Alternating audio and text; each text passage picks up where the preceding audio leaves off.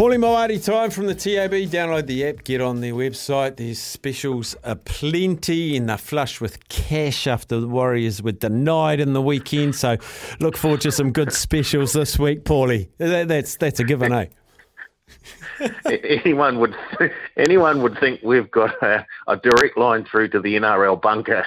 And, oh, have you? Breaking news. That's, that seems to be the perception out there.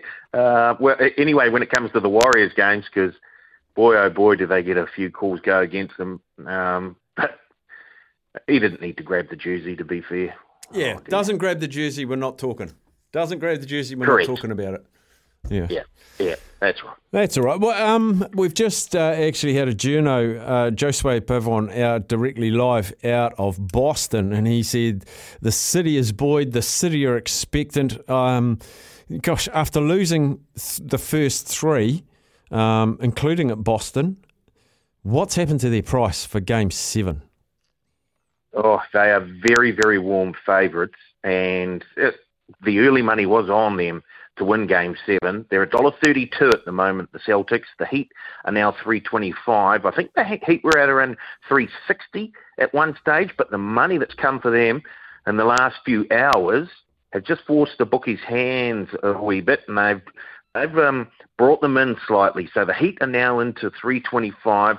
The Celtics are $1.32, and at this stage we've taken uh, taken slightly more money on the Heat than we have on the Celtics, whereas the early money was on the home team to win Game Seven.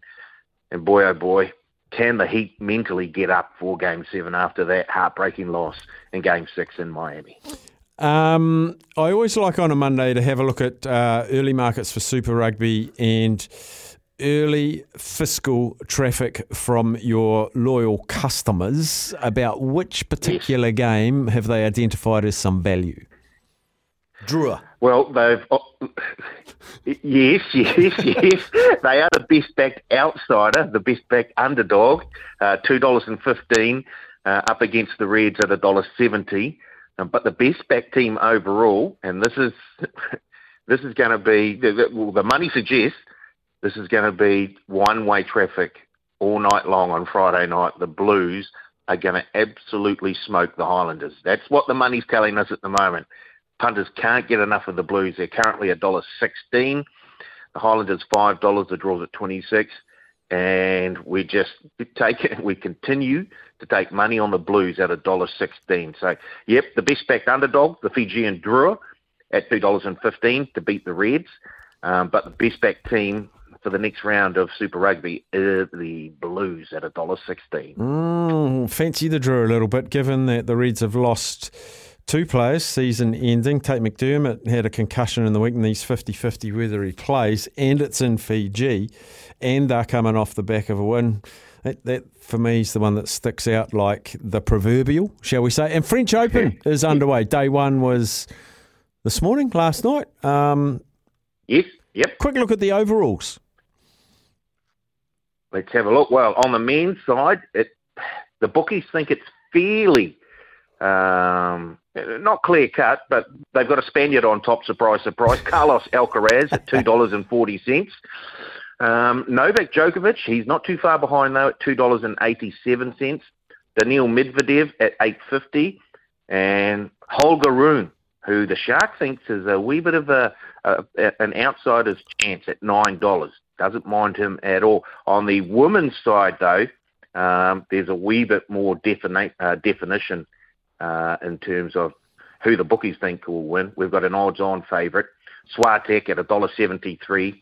Uh, Aryna Sabalenka is on the second line of betting at 450. Elena Rybakina at six.